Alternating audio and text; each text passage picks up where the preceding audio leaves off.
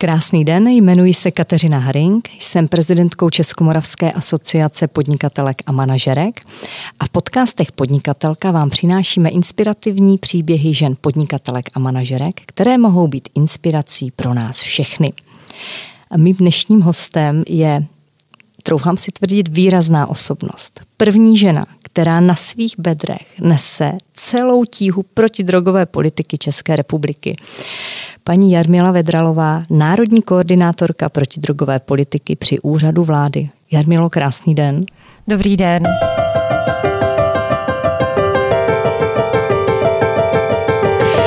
Řekněte mi prosím, co všechno obnáší koordinovat protidrogovou politiku na této úrovni? Děkuji. V první řadě eh, děkuji za pozvání, které mě eh, velmi milé překvapilo. A za to představení, které, které jste uvedla eh, co obnáší koordinace protidrogové politiky, tak já bych chtěla říct, že jsem zároveň ředitelkou odboru protidrogové politiky, který je při úřadu vlády a výkonnou místo předsedkyní Rady vlády pro koordinaci protidrogové politiky, což zní možná trošku složitě, ale je to poradní orgán vlády, kde vlastně eh, předsedově pan premiéra zasedá v radě, eh, zasedají členové eh, ministři, což jsou ministři odpovědní za jednotlivé oblasti, protože protidrogová politika zasahuje jak do oblasti zdravotnictví, sociálních věcí, vnitra, zahraniční věci, jejich, a mohla bych takto jmenovat dál, zároveň Nesmíme opomenout samozřejmě odborné společnosti. Eh, odborná společnost pro návykové nemoci to jsou lékaři, zdravotníci, eh, kteří jsou eh, vlastně schromáždění v těchto odborných společnostech, adiktologové, což je vlastně obor adiktologie, je obor, který se zabývá právě závislostním chováním. A zároveň jsou to i poskytovatelé potom služeb. Služeb znamená zdravotních služeb, sociálních služeb, to jsou ať už neziskové organizace nebo, nebo státní instituce. Mm-hmm. Letos v srpnu to vlastně byly dva roky, co jste eh, se této funkce koordinátorky ujala. Můžete trošku nastínit ten svůj příběh, který předcházel vlastně tomuto vašemu působení? Hm. Ten můj příběh začal, eh, když to asi vezmu do trošku větší historie, někdy v roce 1999, kdy jsem vlastně nastoupila na ministerstvo zdravotnictví ještě při škole, na mezinárodní odbor. Eh, věnovala jsem se agendě Světové zdravotnické organizace. A kolegyně, která, která eh, měla na starosti tuto oblast protidrogovou politiku na ministerstvu zdravotnictví, tak odcházela eh, na stáž do Washingtonu a oslovila mě, jestli bych se tomu nechtěla věnovat. Takže v roce 2001 jsem na plný úvazek nastoupila právě na ministerstvo zdravotnictví a začala se věnovat této problematice. Kdy úplně první, co mě potkalo asi po 14 dnech v práci, eh, bylo, eh, byl takzvaný protikuřácký zákon, ale ten ještě, který platil před tímto zákonem, takže už je to skutečně historie. Eh, ten, se, ten minulý se podařilo schválit v roce 2005 po čtyřech letech mého působení na ministerstvu a ten další teda v roce 2017. Takže eh, v podstatě této oblasti se věnuju plně od roku 2001. Eh, věnovala jsem se jí v různých pozicích, ať už referent nebo vedoucí oddělení, pak jsem byla i zástupce ředitele odboru, takže je toho za mnou v historii té protidrogové politiky na rezortu zdravotnictví poměrně dost? Není to těžké po té psychické stránce? Mně to přijde jako velmi náročné, protože se asi, neříkám, že v přímém slova smyslu setkáváte s eh, poměrně asi závažnou tematikou. Ta Jak? problematika jednak je závažná, ale jednak je, já si troufám říct, i pestrobarevná a je, je zajímavá v tom, jak už jsem říkala na začátku, že se dotýká strašně moc oblastí ať už uh, rezortně, nebo říkám organizace, odborná veřejnost, tak uh, to, co proč se mi nazvala pestrobarevnou například, je i proto, že vlastně jsou tam oblasti závislosti na legálních návykových látkách, což je alkohol, nikotin. A potom jsou to nelegální návykové látky, závislosti online, velmi málo, nebo velmi málo, mluví se o tom eh, ne tak, jak by si ta oblast zasloužila, ale je to třeba zneužívání psychoaktivních léků. Takže v tom je ta pestrobarevnost, to v tomto asi, směru. Pardon, klade nároky na, na vaši všestranost, mě tak napadá, když je to tak širokospektrální. A o tom je ta koordinace právě, aby jsme e, měli odborníky, které máme v terénu, věnují se našim klientům, věnují se e, té skutečné práci vlastně s, s klienty, s rodinama klientů. A pak máte zástupce právě té státní zprávy, která e, zakládá tu právní oblast, legislativu tvoří a tak dále. Takže ta jednání jsou skutečně úplně napříč všemi oblastmi. Co se vám podařilo za ty dva roky, když jste ve funkci dosáhnout? Tak já si myslím, že je strašně důležité, že se nám podařilo schválit, předložit vládě vlastně zásadní dokument pro Českou republiku, což je národní strategie právě protidrogové politiky, která má platit až do roku 2027 je platná od roku 2019 a k tomu, to je takový ten teoretický dokument, když to mám nazvat nějak mm-hmm. blížeji, a k tomu jsme vytvořili akční plán, kde už jsou konkrétní opatření, konkrétní úkoly vlastně pro jednotlivé aktéry protidrogové politiky, kde je i vyčísleno potom finanční náročnost, když to opatření potřebují zavést, je tam spolupráce a máme tam termíny. A to jsou ty konkrétní kroky, kdy vlastně potom se posouváte jednotliví ti aktéři a víme, co by bylo potřeba pro to, aby jsme naplnili právě tu naší strategii. A čeho se vám teda chce ještě dosáhnout? Máte nějaké mety v tomhle? Uh, Jaké mám, by... mám, určitě mám. A můžete říci?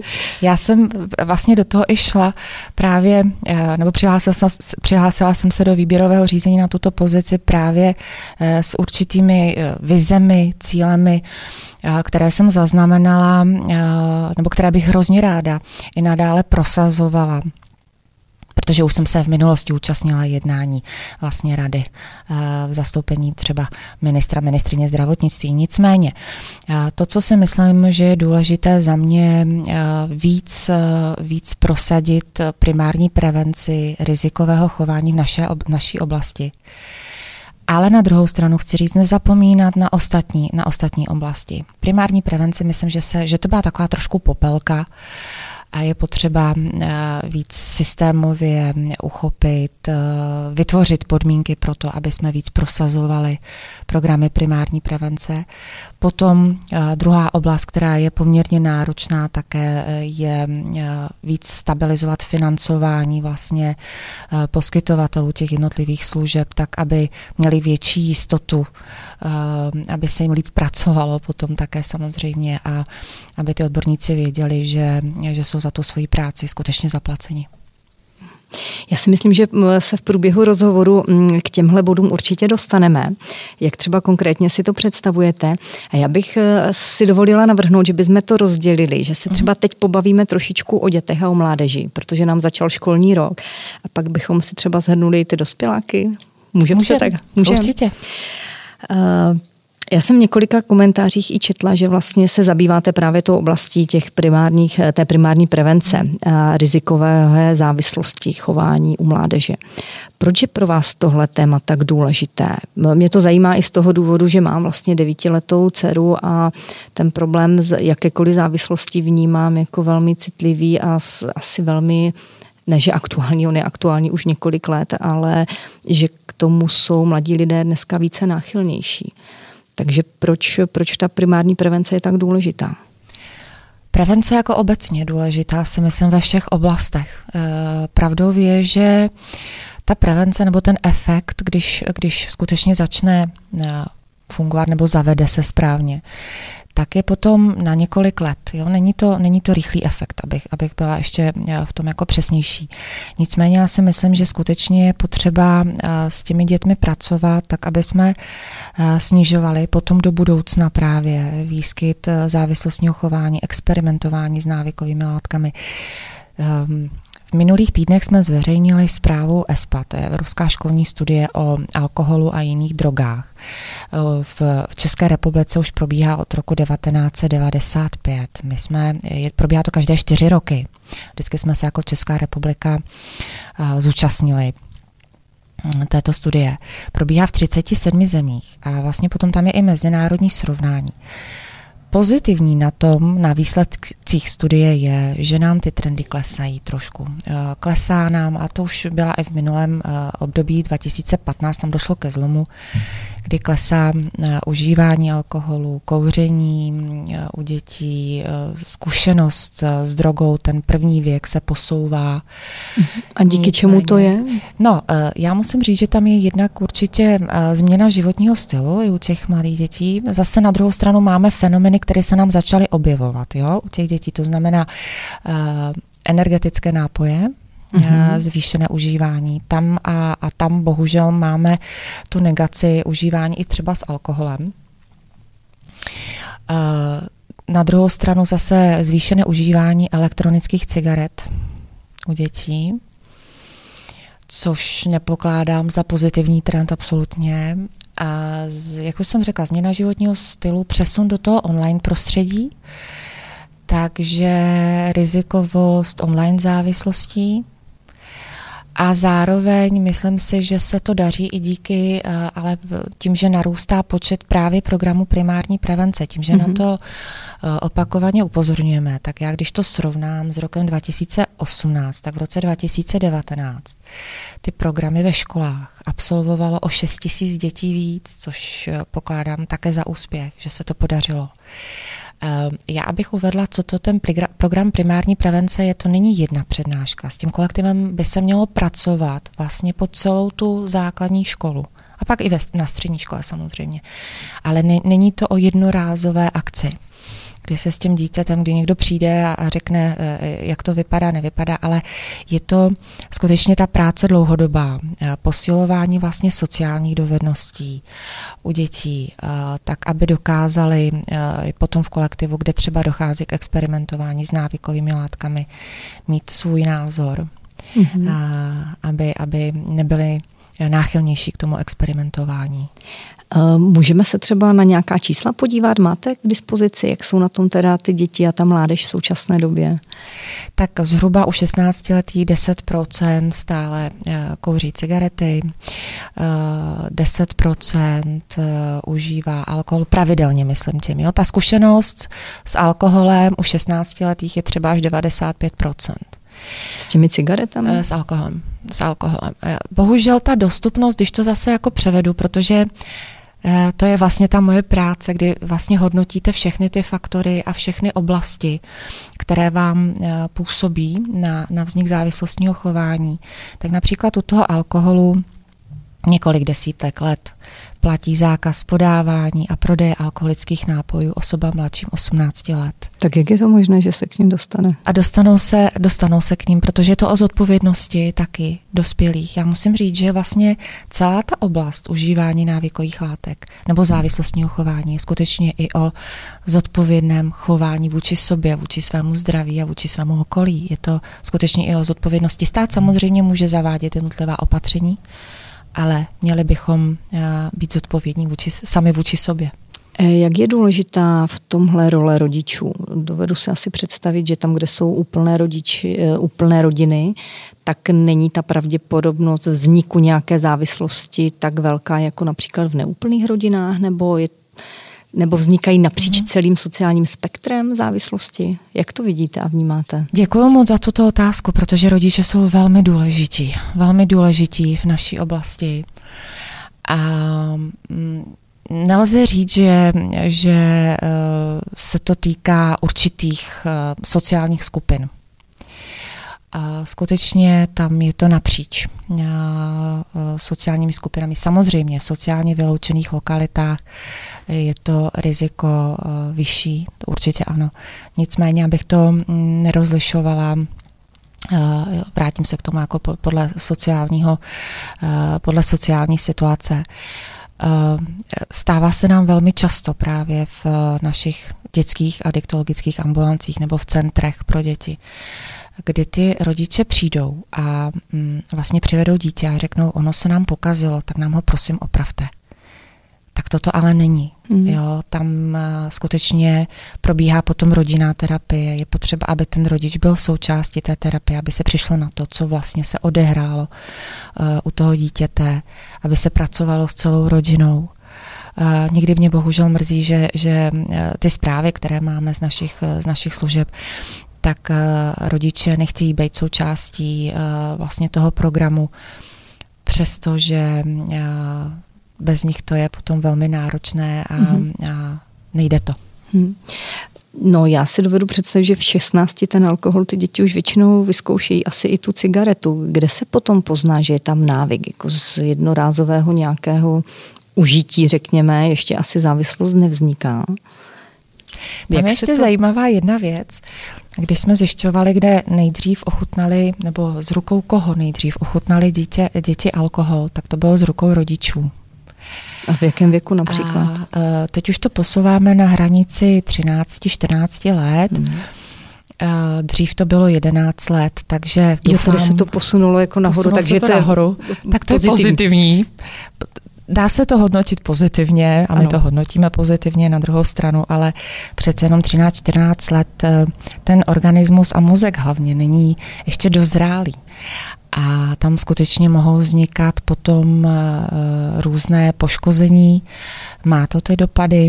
Já Jaké to má konkrétně dopady, když bychom měli jakoby říct opravdu konkrétně? Ničí se ty paměťové buňky, co, k čemu tam ještě dochází? Tak eh, má to i na, i na uh, ostatní orgány vliv. Uh, to znamená, alkohol celkově snižuje imunitu, imunitní systém. A, takže má to dopady jednak na, jak už to uvedla, na, na tkáň v mozku, který není dovyvinutý. Já jsem dokonce viděla někde snímek z magnetické rezonance u 15-letého, ale intenzivního užívajícího alkoholu kluka. A když to mám říct úplně laicky, tak to byl, to byl snímek, kde byly, jako když si představíte Aidam, sír, tak mm-hmm. tam mhm. prostě byl jako ty černý, eh, černý políčka. Jo, ale říkám, to byl intenzivní užívající 15-letý eh, kluk eh, alkoholu. Co to znamenalo jo. konkrétně třeba v průběhu roku, dvou? Nebo... Tam dochází k, ke snížení vlastně inteligence, dochází k tomu vlastně k těm dopadům, který to poškození tkáňový má. To jsou dost varovné signály. Myslíte hmm. si, že o tom běžně veřejnost takhle ví? To, že to škodí, se říká, ale proto se ptám přesně to na to. No, to třeba minulým, v minulém roce, myslím, že jsme se snažili eh, hodně upozornit na negativní dopady. Není to o tom, aby jsme někoho, eh, nebo aby jsme říkali, chovejte se tak a tak. Je to o tom, že, a to, a to vnímám taky jako svoji roli, upozorňovat na ty negativní dopady, které to prostě má. Eh, alkohol se teď nově dává do souvislosti i s, se vznikem rizikem některých, ehm, některých karcinogenních onemocnění, například u žen rakovina prsu a, a, a jsou tam další mm, typické tyto diagnózy, kde je, rizi, kde je významným rizikovým faktorem. Není to jenom mm-hmm. on, ale je významným rizikovým faktorem.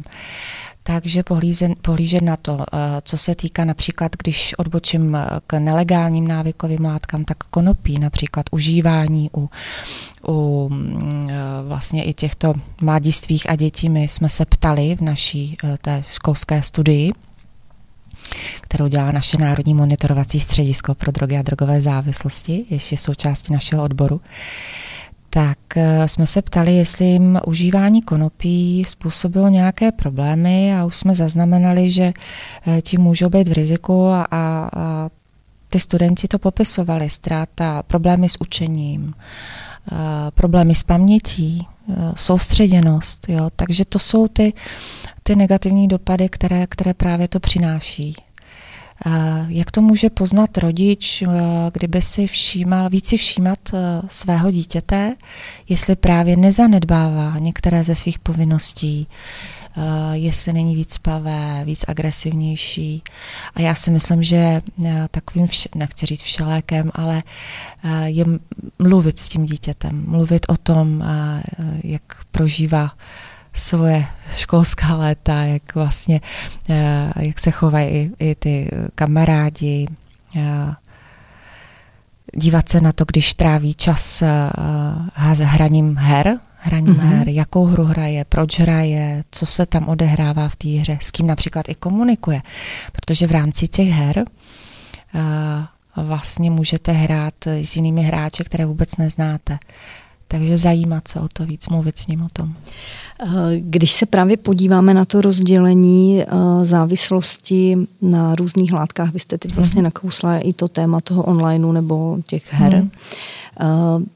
Čemu nejčastěji ty děti v dnešní době podléhají, kromě těch cigaret a toho alkoholu nebo jak je pravda, tom? že se to přesouvá, jak už jsem říkala, to online prostředí, já si myslím, že ve všech oblastech je pro nás obrovskou výzvou uh, do budoucích let.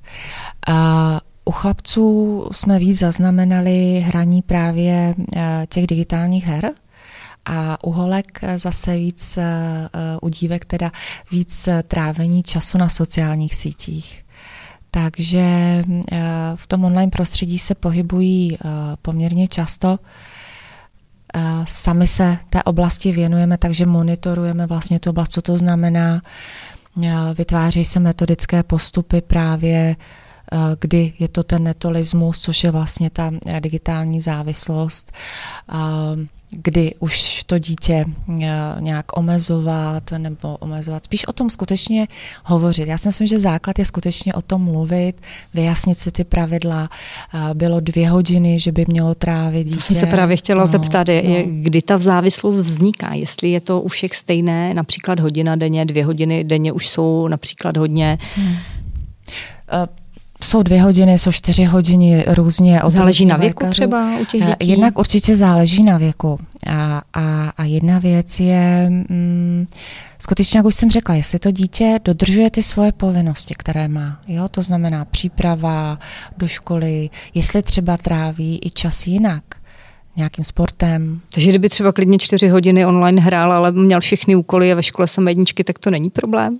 N- já se ptám, nevím. Uh, tam lze říct, že pokud si toto všechno plní a, a ještě když teda se mu odebere vlastně ta hra a řekne mm-hmm. se, mhm. že, že teď hrát nebude, protože něco a nebude agresivní a nebude uh, hledat každý moment zase takový to bažení potom, že si zahraju, tak, uh, tak uh, je to na konzultaci možná, pokud by rodič měl pochybnosti, jestli je to ještě v pořádku nebo ne, tak se může obrátit na naše služby na naši národní linku pro odvykání například, kde to může skonzultovat.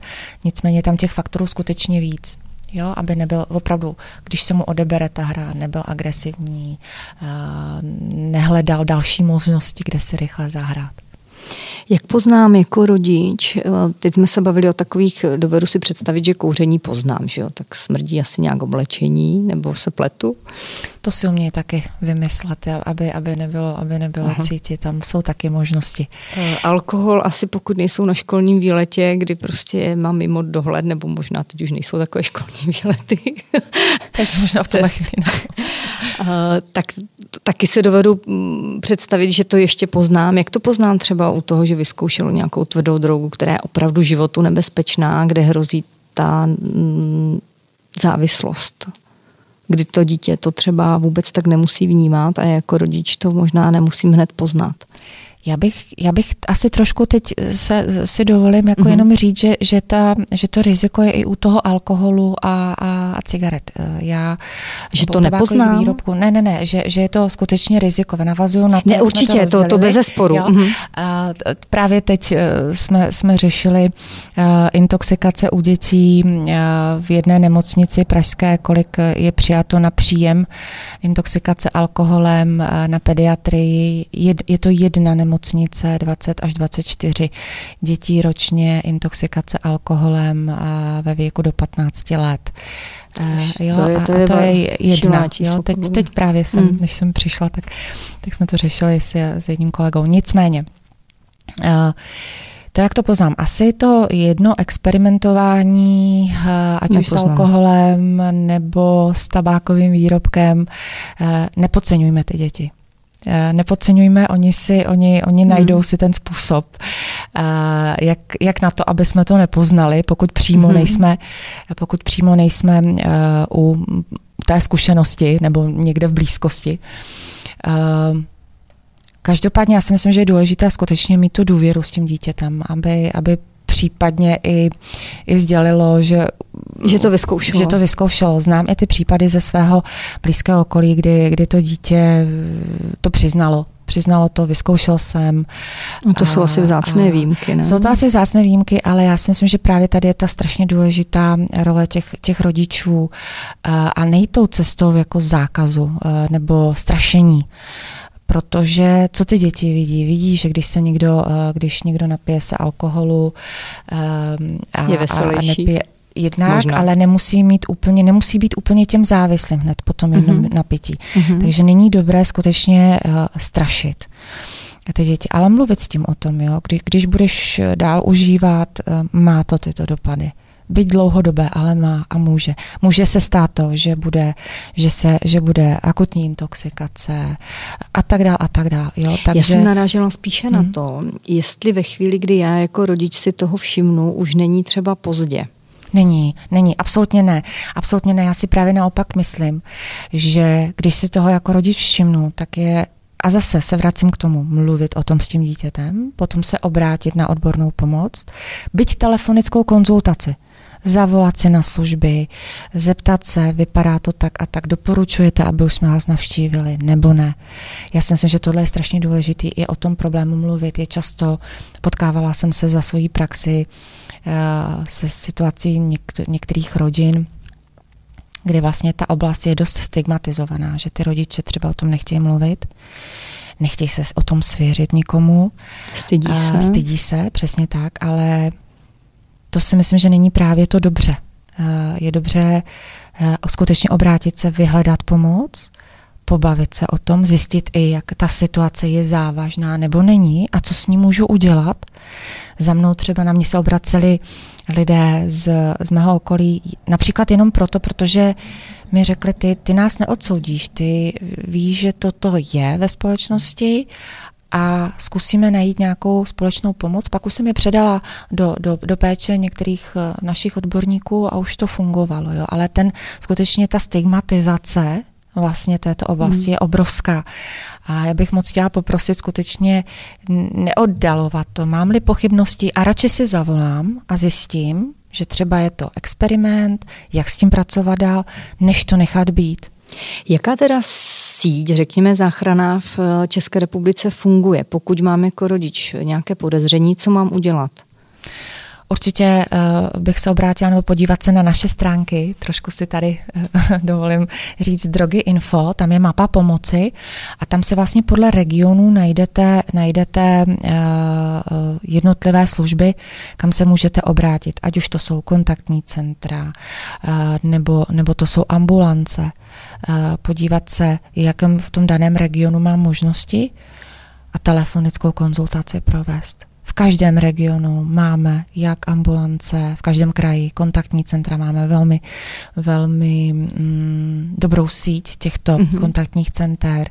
Uh, ambulantní síť se snažíme trošku zlepšovat, ale v každém kraji je ambulance, kam byste se mohla obrátit. Aspoň říkám o tuto telefonickou pomoc. Takže eh, ta telefonická v té první fázi může třeba pomoci mě nasměrovat dál? Když určitě cítím? ano, určitě ano. Poradit mm-hmm. se, případně mm-hmm. se poradit se svým pediatrem.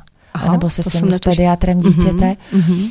Právě teď se snažíme u pediatrů, nebo dali jsme jim nástroj, odborná společnost manuál, kdyby pediatři měli, teď se trošku odkloním od toho, ale pediatři vlastně by měli ve 13 a v 15 letech provést takový screening u dětí, u těch 13 letých to bude takový trošku informační, u těch 15 letých i dle slov pediatru už můžeme čekat určitě nějaké záchyty právě vzniku závislostního chování. A možná už i u těch 13 letých v některých, v některých lokalitách, protože je to sice plošná záležitost, nicméně každý kraj má svoje specifika a některé kraje jsou víc, některé kraje jsou víc zatížené uh, tou problematikou závislostního chování, některé míň. Dá se říct, které? Dá se říct. Uh, Nebo... Praha, Praha uh-huh. je takový uh, první, tak to vyplývá i z toho, i z toho statutu hlavního města, velkého města. Je to snažší dostupnost? Ta dostupnost těm... je snažší. Je tady víc i anonymní takový ten přístup, takže bohužel ta dostupnost je vyšší i v Praze. Potom je to středočeský kraj, vlastně okolí Prahy, no a Ústecký kraj, Moravskosleský hmm. kraj, to jsou takový zatíženější kraje. Ale pak máme i kraje, například Karlovarský kraj, kde máme vyloučené lokality jo, a tam, tam taky vlastně uh, je ten výskyt závislostního chování vyšší. Myslíte si, nebo možná máte čísla, jestli ta eh, covidová doba, kdy ty děti nechodily do školy, se nějak podepsala na třeba zvýšení užívání eh, těchto návykových látek u těch dětí a u mladistvých? Úplně číselně to kvantifikovaný zatím nemáme. Nicméně, protože jsme byli v kontaktu eh, s našimi poskytovateli, s našimi poskytovateli eh, právě programu primární prevence, které podporujeme finančně. A ptali jsme se, jak probíhá teda primární prevence, když jsou zavřené školy, jak to vypadá v těch školách, jak monitorují situaci.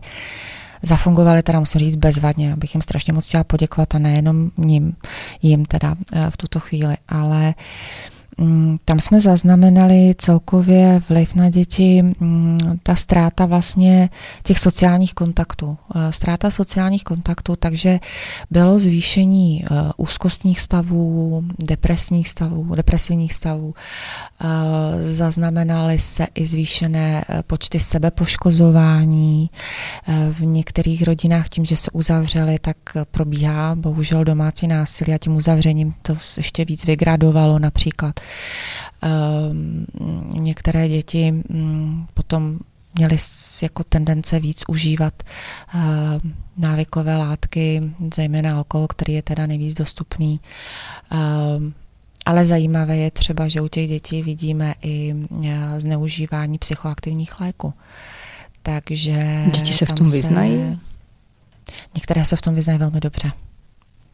Vyznají. A třeba to vidí i u rodičů, jo, kdy maminka třeba to dítě vidí, že rodič užije pro, pro klidnější průběh dne třeba některé léky, mm-hmm. které jsou nám známy, tak, tak bohužel to pak, to pak můžou zkusit. No. E, vy jste na začátku mluvila o té důležitosti prevence. Co se třeba mm, osvědčilo v zahraničí? Určitě máte e, zkušenosti z jiných zemí, kde co zafungovalo? Jednak uh, funguje zaangažovanost ale celé komunity jo, pro, ty, pro ty děti. To znamená, mně se velmi líbí islandský model. Byť rozumím tomu, že, že je to o počtu, co do počtu obyvatel a, a tak dál. Um, není to úplně srovnatelné s Českou republikou, nicméně některé ty jeho součásti, myslím, že bychom mohli uh, do budoucna implementovat, modifikovat to trošku na Českou Které? republiku. Prozraďte, co se tam, vám tam líbí? Tam bylo, tam bylo úžasné to, že oni skutečně uh, pro ty děti vytvořili strukturovaný volný čas. A pravdově, že to vidíme i my vlastně v té evropské školní studii, že nám děti začínají víc uh, sportovat. Mm-hmm, to je no, pozitivní. Co, což, je, což je bezvadný. Mm-hmm. Uh, jednak to byl ten strukturovaný čas, jednak to je to takový ten přístup vlastně u těch dětí, kdy, když to hodně zjednoduším, uh, Věnují se sportu a v tom týmu se nepracovalo s tím dítětem, ale jenom na výkon, na ten sport, ale tam se vlastně eh, pracuje i s těmi sociálními vazbami. Jo? To znamená, že i ti, kteří vedou ty kroužky, tak měli povědomí o tom, jak posilovat právě ten kolektiv, sociální vazby mm-hmm. a, a, a tak dále. Pravdově, že tam teda zavedli i zákaz vycházení dětí od určité hodiny. Od které? Já myslím, já myslím že to bylo 22 hodiny, tam je to ještě rozděleno podle věku. Podle věku. A Což mi přijde ale v pořádku rodičů. teda mezi námi, ne? Uh, Nejsem si úplně jistá, jestli... Ne, jestli tak ve Španělsku až, až by tak... to asi neprošlo, ale... Právě. Pojďme to modifikovat trošku na Českou republiku.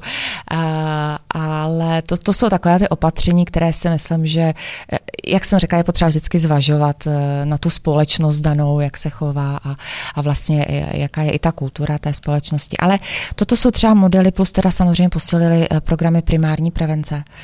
Ale pravdově, že tam vlastně, jako, když to mám hodně zjednodušit, že si, si řekli ti rodiče, my s tím prostě chceme něco dělat mm-hmm. a, a nebylo to takové to možná i nařizování jako ze zhora, když mm-hmm. to mhm. zjednoduším, ale bylo to takové jako spojilo se to, jo, věděli jednak, mm-hmm. že s tím potřebuji něco dělat, protože tam skutečně ten výskyt závislostního chování byl, byl výrazný. Byl vyšší třeba než v České republice? Byl, byl, tam to bylo opravdu velmi, velmi uh, vysoce, eh, vysoko to užívání a, a šli strašně dolů. Ta křivka, vlastně to nebyla křivka, to byla taková přímka. Eh, když to srovnáte u těch dětí třeba mm, s ostatními evropskými zeměmi, jak si stojíme?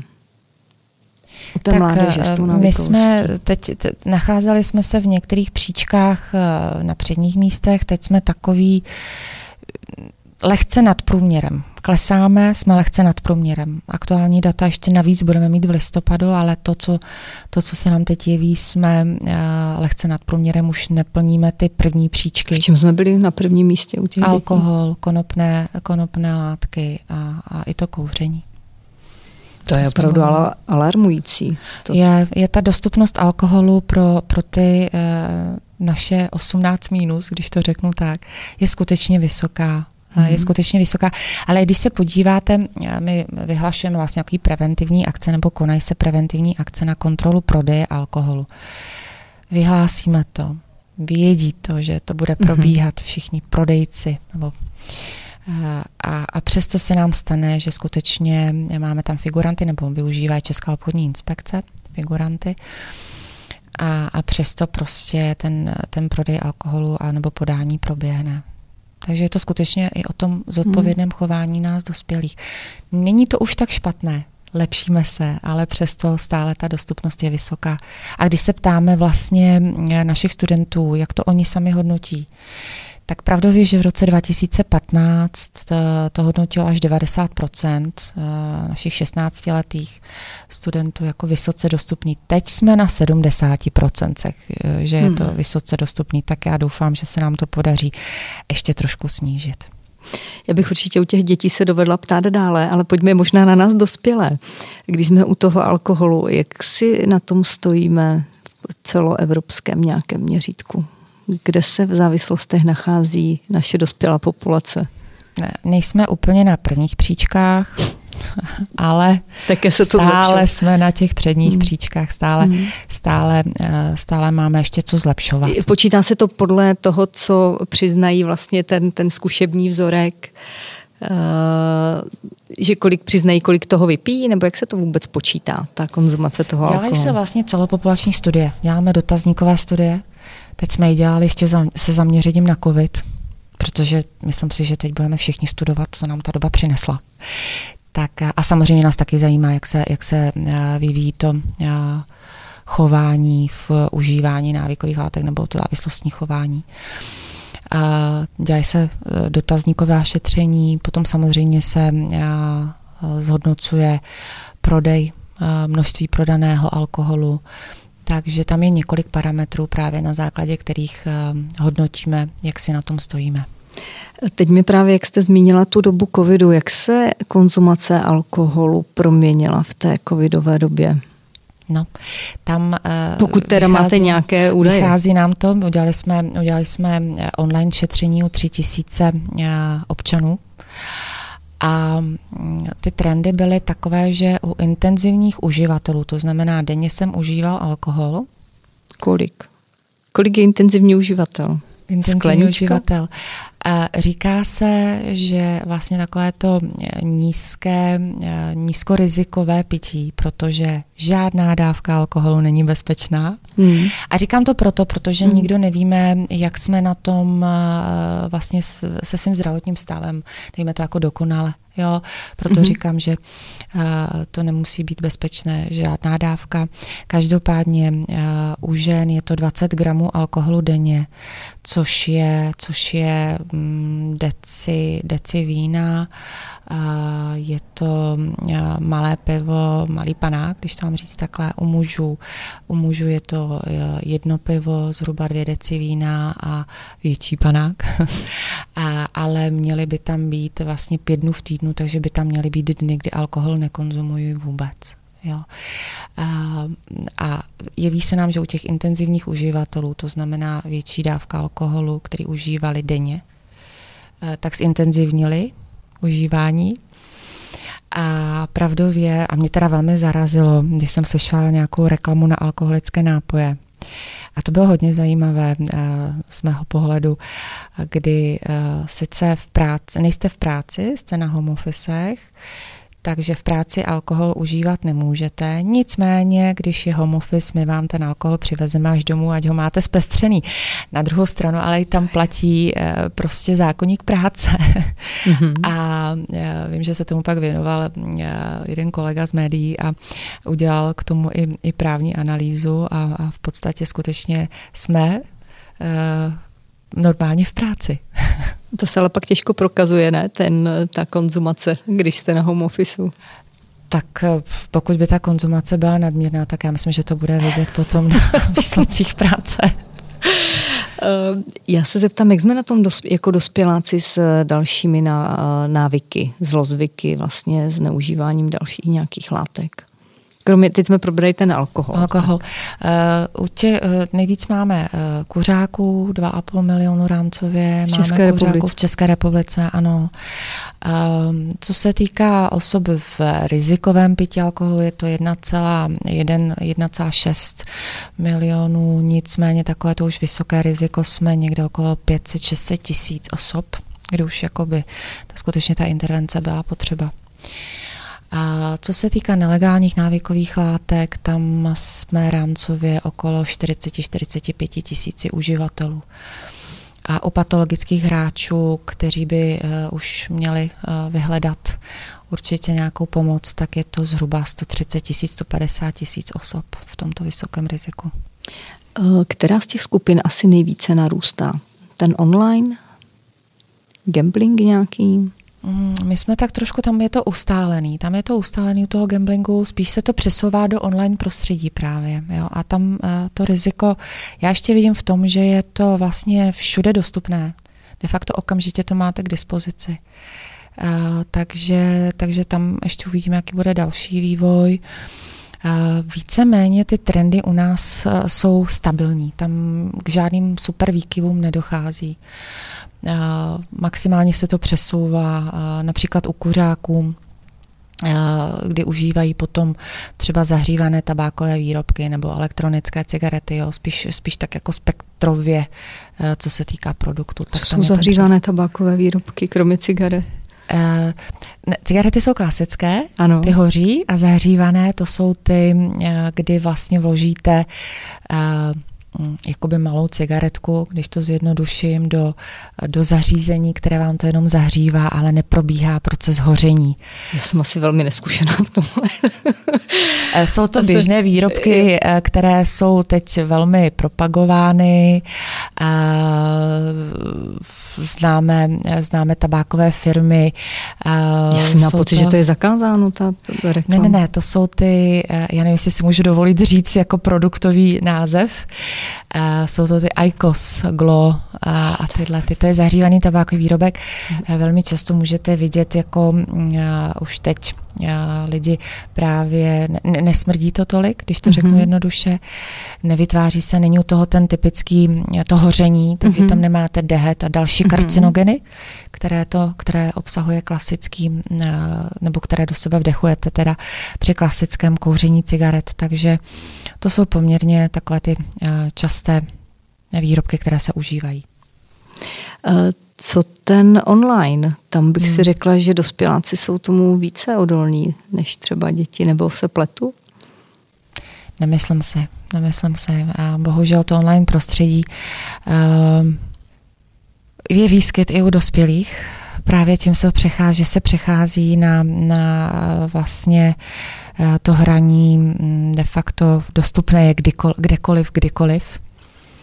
A já ale, když se vrátím zase k té době covidové, tak musím říct, že nám se ukázalo, nebo k době nouzového stavu, doba covidová ještě stále je, ale k době nouzového stavu, tak tím, že byly uh, rodiny doma, a všichni byli tak jako společně, tak musím říct, že nám se, je to jeden z faktorů samozřejmě, nám se taky vyjevilo, že se víc obraceli na Národní linku pro odvykání i, nebo vůbec do služeb do služeb eh, jak eh, osoby s problémovým pitím alkoholu, tak právě patologičtí hráči nebo ti, kteří měli problém, protože si toho víc všimlo okolí.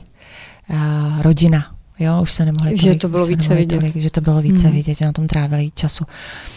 A bohužel ty dopady, které jsou, když si vezmeme, že v minulém roce vlastně prohráli Češi 36 miliard Obrovské číslo. To je obrovské číslo. A ty dopady na rodiny. Je tam i zvýšený potom sebevražednost. U patologických hráčů, když jsme dělali studii u léčených patologických hráčů, tak až 50% uvedlo, že se potýkali s myšlenkou na sebevraždu. Jo, tam, Kvůli ztrátě třeba těch finančních prostředků, které... Pro, dostanete pro... se do, do šílené situace finanční nebo neúnosné situace, kdy uh, vlastně uh, prohrajete strašně moc a uh, potom vlastně s tím pracovat. Takže, takže uh, bohužel tam skutečně ty úzkosti, deprese prostě jsou.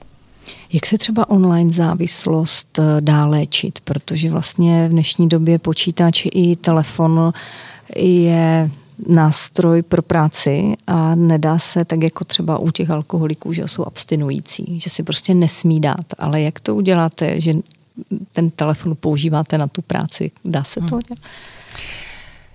Je to tak jako léčba všech závislostí je náročná. Samozřejmě ta izolace od toho je, není jednoduchá, ale ono ani od alkoholu není jednoduchá, když se podíváme, jak je všude dostupný. Já musím říct, že když se bavím s, a vrátím se hned teda k těm, k těm závislostem online, ale, ale když se bavím s abstinujícími alkoholiky, protože oni sami ví, ti lidé, kteří si prošli uh, tou léčbou, že, že nejsou vyléčení, ale že jsou abstinující alkoholici, že to tak mají už na celý život, tak uh, tak mi taky říkají, není to úplně jednoduché, když teď budu vyloženě citovat, z každé, na každém kroku na mě skáče ten alkohol jo, a všude, všude vlastně je dostupný a je, a je všude a v kteroukoliv dobu a, a i finančně poměrně dostupný Jsou citlivější stále. prostě k těm signálům. E, no, asi. No, je mm-hmm. to mhm. tak. A, a mm. u, těch, u těch patologických hráčů tam ještě jedna zajímavost. Um, nevždy uh, chtějí vyhledat tu uh, odbornou pomoc, nebo je to, je to trošku delší, než vyhledají skutečně takovou tu uh, když někam dojdou do nějaké poradny. Často se nám, teď se nám teda velmi zvedly, zvedly online poradny, právě že využívají v tom svém prostředí, mm-hmm. což je ale bezvadný. Jo? Ať, ať v klidně využívají tyto, tyto jakoby nástroje. Uh, tam to hodně narostlo a um, vlastně tam se pracuje s celým uh, procesem toho vlastně přenastavení, uh, odměňování, jo, tam je porušený ten systém odměňování v mozku, takže vlastně celý to jako přenastavit a skutečně velmi intenzivní a dlouhodobá práce, aby, aby vlastně eh, do té závislosti se nevrátili. I když ty, i když ty eh, léčby jsou někdy opakované, nebo ne, někdy velmi často jsou opakované. Ta úspěšnost je sice 40% obecně na léčbu závislostí, nicméně eh, ty opakované léčby prostě jsou. Co se teda zhruba děje v hlavě toho hráče, který nemůže odolat, aby si nezahrál. Aby jsme si to mohli třeba představit, zda nejsme také něčím takovým ohroženým. U toho alkoholu to asi poznáme u těch to cigaret odměna, také. To je ta odměna, kterou máte za A to. co je pro ně, pro jako, ně ta odměna? Ten, ten, Když tam prohraje ty peníze, co je pro něho ta odměna? Ale on stále jako hledá další, on si zahraje, je v tom svém prostředí a, a stále čeká na tu odměnu a už neumí najít jako radost z ničeho jiného, než toho, že se zahraje. Přestože prohrává třeba ty peníze? Bohužel. Pozná to ten člověk, že už je závislý? Nebo to po, eh, rodina to asi potom už pozná, když vidí, že pořád tráví ten čas za tím počítačem nebo pořád něco hraje. Většinou je to tak, že vás na to upozorní okolí. Že vás na to upozorní okolí, ta rodina, a, a nebo uh, prostě už se dostanete do takové situace, že, která je neúnosná, potřebuje to nějakým způsobem řešit. Na druhou stranu, ale jenom se vrátím k tomu, co jste mm-hmm. říkala, je pravdou, že, že vlastně uh, To IT prostředí pro nás je teď běžnou součástí. Já si to právě vůbec nedovedu představit, jak života. se to dá léčit. Jo? Když bych šla do nějakého detailu, že abstinuju prostě bez počítače, bez toho telefonu. Najít tu hranici, najít tu hranici, kdy to využívám skutečně pro práci. A pak tam sklouznu na, na, na to tlačítko, ty, ty oblíbené jabky a jsem Jsou různé stopky, jsou různé stopky. Hmm. A třeba teď vlastně se spouští výrazná adiktologická brzda, právě, která chyběla v České republice. A já jsem za ní hrozně ráda. A to je právě rejstřík vyloučených hráčů. Teď Co to bude znamenat? pilotní provoz. Každý hráč, který chce hrát právě nějaké hry, ty hazardní hry, tak se musí zaregistrovat. Konkrétně přijdete do herny, do kasína, musíte se zaregistrovat, případně teda na online, v online prostředí. A tento registr vyloučených osob je nacílený na určité skupiny, eh, nebo takto komunikuje s jinými rejstříky, jako je například rejstřík lidí, osob v insolvenci, eh, na osoby, které pobírají dávky hmotné nouzy. Eh, ale můžou se tam zapsat i hráči, kteří například vyhledají adiktologickou pomoc a bude jim doporučeno, aby se zapsali tak se vlastně vyloučí z toho hraní. To znamená, jsem zapsaná, jsem zaregistrovaná jako hráč, buď se teda zapíšu sama a už mě to nepustí. Eh, už mě to nepustí do té hry. A nebo prostě se objevím některý z těchto rejstříků a budu mít stopku. Takže už se nedostanu na to, abych mohla hrát. Myslíte si, že nepůjdou vytvořit falešné profily? Nevím, jas. To riziko, to, to, to riziko je asi, asi všude, ale přesto si myslím, že to ověření, vlastně ta registrace, eh, tak jak je nastavená, tak si myslím, že bude velmi nízké. Protože tam musí být ověřeno skutečně, že vám je 18 plus, že jste to skutečně vy, ta osoba. Jo? Už jenom mm-hmm. to mhm. ověření při té registraci nějaké. jako mhm. takové je poměrně náročné. A teď ještě, když se k tomu přidá vlastně ta, to ověření a komunikace s těma rejstříkama, já si myslím, že, uh, uh, že to nebude žádná standardní záležitost. Myslíte, že v tom online prostředí to budou ctít všichni poskytovatelé těch her, nebo budou takhle nastavená nějaká pravidla? Nebo jak Oni se mají to povinnost. Oni mají povinnost od prosince uh, už uh, vlastně být propojený s tímto rejstříkem. Takže si o to slibujete rychle nějaké výsledky, nebo v jakém časovém horizontu si myslíte, že uvidíte nějaké Myslím si, že ty výsledky, takhle, ono to není, není to zase všelek, jo, to je prostě určitá stopka, která jako pomůže nezhoršovat sociální, mm-hmm. sit, ekonomickou situaci. Mm-hmm. Ale potom určitě k tomu musí být, uh, musí být uh, dostupné intervence pro, pro, mm-hmm. pro ty osoby, aby si uměli s tou závislostí, uh, aby s ní uměli pracovat, aby, si, aby se uh, mohli léčit. Uh, aby se to zase nepřeklenulo do jiné závislosti potom případně, jo, protože zase ten systém odměňování, aby se nenašli uh, v jiných, uh, v jiných um, v jiném závis, typu závislostního chování. Nicméně určitě zase teď budu upozorňovat na tu primární prevenci také, aby se, aby se pracovalo, upozorňovalo na to i, i, i děti, kdy může vzniknout, co to znamená, jak, jak s tím pracovat, aby nevznikla. Existují, my jsme teď probrali ten alkohol, že jo, mm. nějaké drogy, ty cigarety. Existují ještě další návykové uh, závislosti, které ty dospělé ohrožují, které možná nejsou hned vidět na povrchu? No, tak já si myslím, že určitě jsou to i psychoaktivní léky, jak už jsem o nich mluvila. To je velká oblast, o které se moc nemluví. To je takové to známé zneužívání léků, například různých benzodiazepinů a opiátů. A když to zjednoduším, například léky na uklidnění, um, které se užívají déle, než by se měly. Ty jsou ale na předpis přece ne? No a to je právě to, čemu my se chceme věnovat, protože tam máme lékaře, lékárníka, pacienta, klienta. A teď právě chceme řešit, jak snižovat tento výskyt kde jsou ty hranice, co proto jednotliví ti aktéři můžou udělat. E, myslíte si, že ta dnešní společnost je více náchylná na nějaké to zneužití e, jakýmikoliv e, návykovými látkami? Že jsme třeba méně psychicky odolní?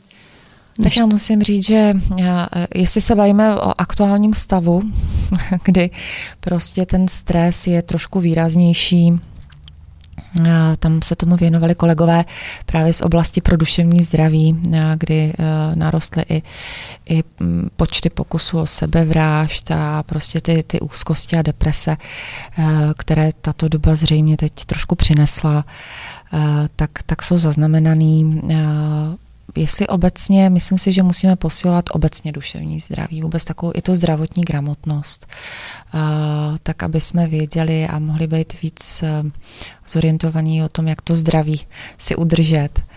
Jak se to dá posilovat, to duševní zdraví u dospěláků? Ty všechno ví, přece jsou dospělí, tak jak, jak na ně? No, já si myslím, že určitě naučit se i odpočívat, e, co se týká práce. Eh, najít si tu chvilku, věnovat se sám sobě, eh, najít si to, najít si to prostředí pro sebe a, a relaxovat. No ale to je to, co ta, řekněme, droga to právě nabízí, ne? Eh, může nabízet, ale na druhou stranu, když, když uvědomit si, ten, ty začátky jsou vždycky hezké v podstatě, ale potom uh, už se dostanu do, do těch um, negativních dopadů, kdy už v podstatě pak neumím jinak relaxovat než s tou drogou, tak eh, je otázka, jestli touto cestou se vydat. Ale musím říct, že eh, tak, jak mluvím eh, s klienty našich zařízení, tak ne vždy jenom ty stresové situace jsou ty, které, které prostě spouští nebo je přímo k užívání.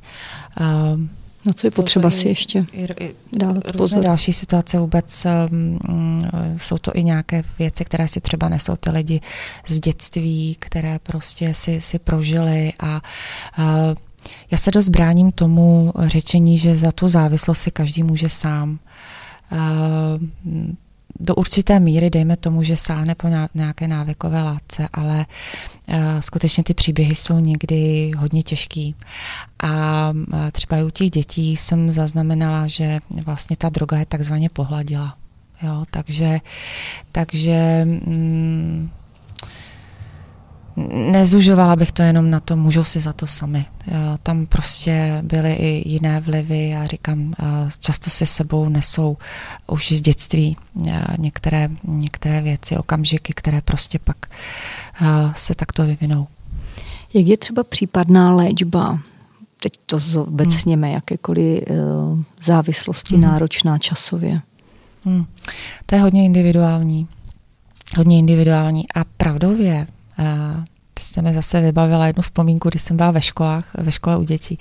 A řešili jsme právě, jak se dívají, nebo co všechno vědí, to, to byla taková rychlá návštěva, dá se říct, ale přesně jsem se jich ptala, jestli ví, jak dlouho například by se museli léčit, tak uh, byla to, myslím, šestá třída, šestá třída, chvilku, pár měsíců, jo, to je hmm. taková léčba. Nicméně ty léčby, tak jak je známe, samozřejmě záleží na, na, na tom, eh, jak významná to závislostní chování je, protože nevždy je to úplně závislost, někdy je to problémové užívání, o to skutečně musíme rozlišovat, eh, v jaké fázi se ten dotyčný pacient, klient nachází.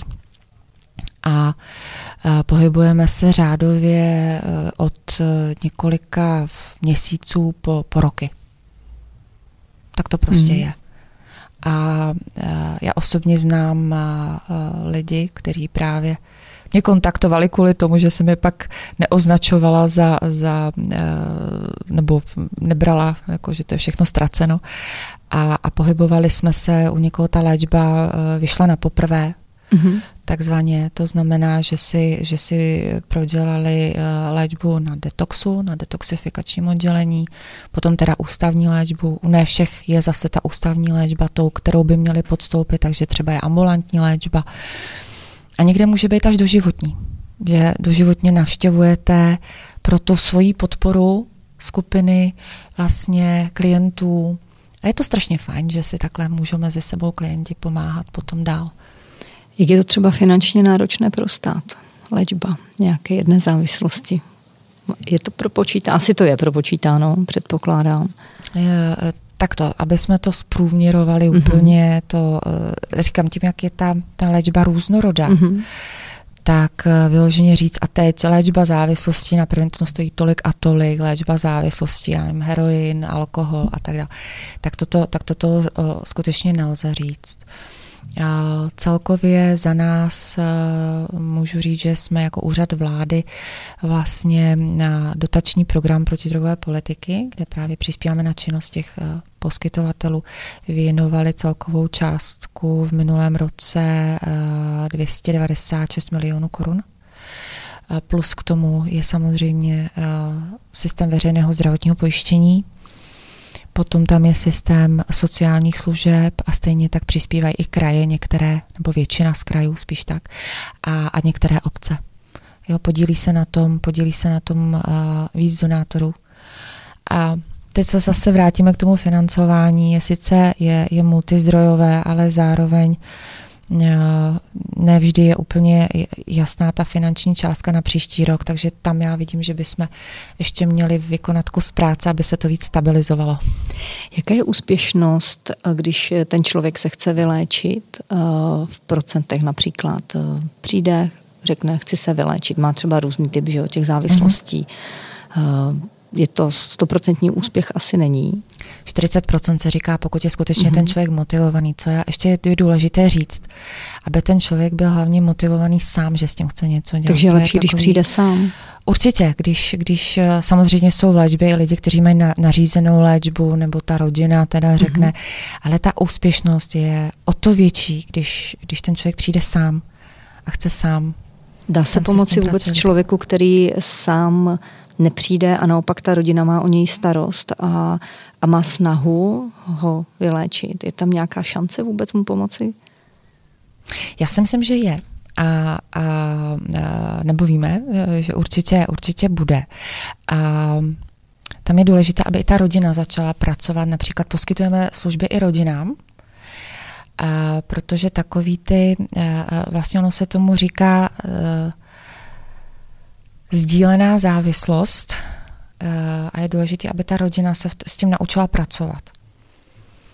A mnohdy ta rodina svým chováním právě může přispět k tomu, aby i ten, který má skutečně ty problémy, potom vyhledal pomoc. To Když to ale... řeknu nějak hmm. jako uh, asi trošku přijatelněji pro, pro veřejnost, um, uvedu jeden příklad. Je to jeden z mnoha příkladů, kdy eh, jsem ho opět eh, absolvovala tak jako doprovodně, kdy se rodiče mm, Rodiče se nechtěli smířit s tím, že, že dítě prostě má problém. Má, byla to závislost na pervitinu, dlouhodoba. Opakovaně jsme to dítě dostávali do péče. Eh, dítě, mluvím o 35 rok, nebo stáří 35 dospělé let, dítě. dospělé dítě. Uh-huh žilo s rodičema. Um, opakovaně jsme ho dostávali do léčby, samozřejmě tam bylo několik selhání, uh, nedorazil, uh, nebo přišel, pak už je všechno vyřešeno, prošel si detoxem, uh, všechno je super, teď už mi stačí jenom to, přestože ti terapeuti viděli a snažili se mu nabídnout tu péči, která by byla adekvátní. A ti rodiče stále tam docházelo ke krádežím doma peněz, ceností a tak dál. A ti rodiče ale stále neměli tu sílu například toho, z toho bytu vlastně vyhodit. Hmm. Nechat ho si sáhnout na to dno, Až se tak stalo, protože už to byla neúnosná situace pro rodiče, Eh, dokonce věděli, eh, kde to dítě pobývá mm, bez domova, tak si ho chodili tak jako monitorovat, ale to je jeden příběh eh, z mnoha mm-hmm. samozřejmě. Mm-hmm. A ve finále tam byla i trestná činnost, tím vším se to prošlo, ale po deseti letech se podařilo dítě dostat do, do takové léčby a vlastně absolvoval ústavní léčbu, potom terapeutickou komunitu, které jsou tak na rok, rok a půl, doléčovací. Vlastně celý ten komplex těch služeb prošel. Mm-hmm. A já si troufám říct, že kdo, kdo projde vlastně celým tím komplexním systémem péče, to znamená skutečně až po doléčování a tak dále a tak dále, tak tam ta úspěšnost je je vyšší a, a, a dneska, dneska má dítě založenou rodinu a všechno funguje. To je to super, ale bylo to deset let. Bylo to skutečně na deset let. Ale říkám, to je jeden případ zase, zase za všechny, který jsem mohla tak jako eh, v průběhu let absolvovat. Nebo další případ, tam se jednalo o, mm, eh, o osobu mladší 18 let. A mm, tam to došlo tak daleko, že už eh, to dítě bylo i součástí vlastně eh, skupiny, mm, skupiny dílerů, eh, prodejců a nicméně tam ta maminka, se kterou jsem mluvila, tak bylo to pro ní těžké, nicméně skutečně udělala ten krok, že se vlastně jako že požádala o nařízení ústavní péče pro to, pro to dítě protože věděla, že, eh, že prostě to je to, že to dítě bude někde umístěno, nebude mít každý večer strach, kde je, jak je. Ale musela to udělat jako rodič. Jo? To pro ty rodiče musí být eh, dost těžké, eh, myslím si, rozhodnutí. A podle toho, co říkáte, si myslím, že tady hodně záleží na tom, jak erudovaní jsou ti pracovníci v tom terénu, kteří pak jim hmm. pomáhají. Říkám v terénu, hmm. jo, ti, co jsou v těch různých podpůrných uh, institucích. Klade to na ně, anebo to, aby ta úspěšnost byla větší, znamená to, že potřebují další, lepší vzdělávání? Nebo na čem záleží ta úspěšnost v tom, aby se nám tady dařilo to, ne, že potlačit, ale třeba včas zachytit, včas té rodině pomoci. Deset let je strašně dlouhá doba. Ale ten nedověd... úspěch stál za to. Ne, ten úspěch je, je fantastický. No. Jenom mě napadá, že kolik eh, já nevím, lékařů uh-huh. a, a nějakých asistentů na uh-huh. různých těch úrovních se v tomhle muselo angažovat. Ti lidi uh-huh. musí mít nějaké speciální vzdělání, uh-huh. musí si vědět poradit s různými typy situací. To znamená, že se musí průběžně vzdělávat. To mně přijde, že je velmi náročné na to a musí být dobře nastavený celý ten systém, který souvisí asi s tou primární prevencí. Uh. Určitě ano. Já musím říct, že já mám velký obdiv vůči našim odborníkům, který, kteří pracují vlastně s našimi klienty. A já si myslím, že je strašně důležitý i pro budoucnost, aby jsme měli i vyšší persona, větší personální kapacity. Nám ještě stále chybí i ambulance. Tady právě míří. Kde s tou dostupností. Hmm. Uh, ne všichni, třeba lékaři z, z psychiatrie se taky věnují naši, naši klientele. Uh, takže nedostupnost i té psychiatrické péče pro naší oblast. A už vůbec teď eh, nebudu zmiňovat dětskou psychiatrickou péči, protože tam, tam to je ještě horší z mého pohledu, co se týká dostupnosti a počtu vlastně lékařů. Takže um, určitě budeme muset posílit nějakým uh, do budoucna i personální kapacity. Nicméně my tady máme obor adiktologie, což je uh, zdravotnický pracovník a uh, mně se velmi líbí ten model, kdy vlastně ten lékař je ta, skutečně ta nejdražší, když to řeknu, pracovní síla. Uh, vize je, nebo snažíme se i tak nastavovat ten systém, aby lékař zdiagnostikoval, indikoval, ale pak, aby se už mu věnoval ten adiktolog na tu psychoterapeutickou část, aby bylo víc adiktologických ambulancí. Takže uh, určitě jednou z dalších výzev pro mě je, je i dostupnost péče jako takové. Když se setkáváte um, s takovými podle mě docela šílenými příběhy a případy, jak vy sama relaxujete? Podle mě já bych to, to nenazvala, já bych to jako nenazvala ani šilné případy. Oni prostě jsou, jo, oni no to jsou. přijde, že je to velká psychická zátěž, když vidíte, že prostě a, a vidíte i ty důsledky, nebo hmm. v, mně to přijde, že to není jednoduché se s tím i vnitřně nějak vyrovnávat. Nebo... No, já si vždycky říkám, že eh, vždycky bude nějaká cesta. Jo, to, to, to, to má asi celoživotně tak nějak nastaveno a, a byť je to dlouhé a, a mluvíme o tom e, právě i s těmi rodiči například, ale to je skutečně o tom, že, že, že lidi z mého okolí vědí, že, že jim spíše nasměřují někam do služeb, e, to není běžná součást moje, mojí práce. A navíc nejsem ani terapeut, ani psychoterapeut, skutečně jenom, že, že člověk, víte, někdy stačí skutečně s těma lidma víc jenom promluvit, uh, promluvit, aby, aby, aby se trošku i ty rodiče, nechci říct uklidnili, ale aby, mm-hmm. aby na to získali nějaký takový nějaký nadhled trošku a, a začali s tím něco dělat. A jak já relaxuju? No, uh, musím říct, že jednak poslechem hudby. To je asi, to je asi pro mě nejvíc. Klasika nebo něco? Uh, Já to mám to mám podle nálady. Můžeme začít eh, klasikou a končím obvykle u, dá se říct, poměrně tvrdého roku. Protože ten rok jako takový eh, mě provázel celým mým mládím, si troufám říct už teď, a, a návštěví různých rokových festivalů a, a co jsem kde mohla, tak tam jsem prostě byla. Takže, eh, takže eh, je, to, je to skutečně podle nálady. No, ale čím dál tím víc teda musím říct, že se přikláním k té, k té rakové hudbě. Eh, jenom si dovolím osobní otázku. Pokud mm-hmm. nechcete, neodpovídejte. Dáte si někdy skleničku třeba? Nejsem abstinent. Nejsem abstinent, dám si skleničku.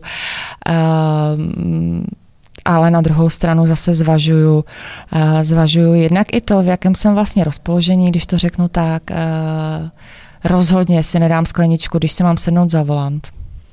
Jaký na to vůbec máte, pardon, názory? Eh, Řízení na toleranci hmm, hmm, vůbec hmm. alkoholu, hodně to bylo také diskutované hmm. téma. Co na to říkáte vy? Pro mě je řízení pod vlivem jakékoliv návykové látky eh, absolutně bez, eh, bez jako ta tolerance je u mě nulová, musím říct, protože ty následky jsou, jsou jaké jsou. A tím, že jsem kdysi dávno ještě navíc jezdila u záchranné služby nebo byla součástí týmu a viděla jsem ty dopady, ale to jsou zase jednotkové, jednotkové případy. Nicméně, uh, aby jsme se vrátili uh, k řízení podlivem. Diskutuje se to hodně. Eh, já si myslím, že nejde zase všechno zobecňovat. Jo, opravdu u někoho jedno pivo může znamenat bez nějakých negativních dopadů, u někoho jedno pivo může znamenat promile Eh, nebo ne až promile, to, to je až to, to je moc, ale, ale ten, ten vliv na tu, na tu psychiku, na to řízení může mít podstatně větší. Takže já bych v tom byla skutečně spíš opatrnější a mm, šla cestou teda eh, toho, aby jsme skutečně pod vlivem eh, jakýkoliv návykové látky řídili co nejméně. A proč v některých zemích to funguje, že mají něco málo dovoleno? Čím to je ta společnost vyspělejší, že je zodpovědnější, že třeba víc než to jedno pivo si nedá? Já si myslím, že je možná víc, možná víc odpovědnější, že, že se k tomu staví skutečně zodpovědně, ale potom, když se taky podíváte na ty sankce, které, když to poruší, tak tam jsou podstatně výraznější. Čili já si myslím, že tohle, toto je taky oblast, které se budeme věnovat. Teď připravujeme i kampaň právě na řízení pod vlivem jakýkoliv návykových látek. Jak říká jeden přední adiktolog, pokud řídím pod podlivem, tak to neřídím já, ale řídí za mě ta látka. Takže myslíte, že třeba za 20 let eh, by se mohla znovu nastolit otázka, pokud bude společnost Možná. Já myslím, že tu otázku bude nastolovat neustále někdo, hmm. že se s tím budeme potkávat. Skutečně musíme přitom eh, vyhodnotit rizika, která by to mohlo přinést a a zhodnotit tu situaci, která je na našich silnicích nyní. V tom asi s váma souhlasím. Rozhodně. Máte eh, nějakou osobnost, která vás inspiruje?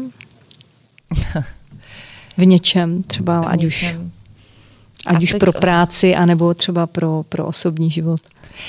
Pro práci mám uh, strašně moc osob, které mě inspirují, protože uh, já si skutečně velmi vážím uh, našich odborníků a máme je skutečně velmi dobré. Já je musím pochválit, protože, protože si myslím, že eh, i, v zahraničí fakt opravdu jsme vnímáni jako velmi eh, v naší oblasti eh, velmi dobře. Takže to je jedna věc, to je ta pracovní, pracovní linie. A co se týká osobní, tam je pro mě inspirující osobností, bohužel dnes již není mezi námi, a tam je to Ivan Hlinka. úplně jsem asi odbočila mimo, mimo Docela je to překvapující. No. Či, čím konkrétně?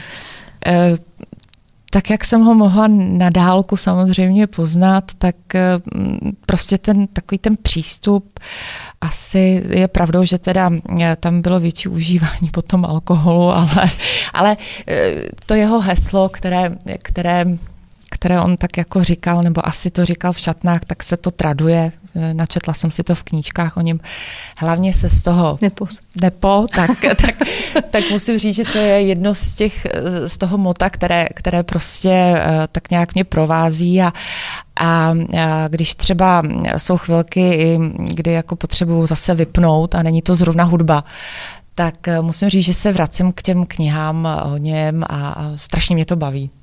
Já si myslím, že to je velmi pozitivní poselství na, na závěr. Já jsem se vás právě na to chtěla zeptat, na nějaké to moto.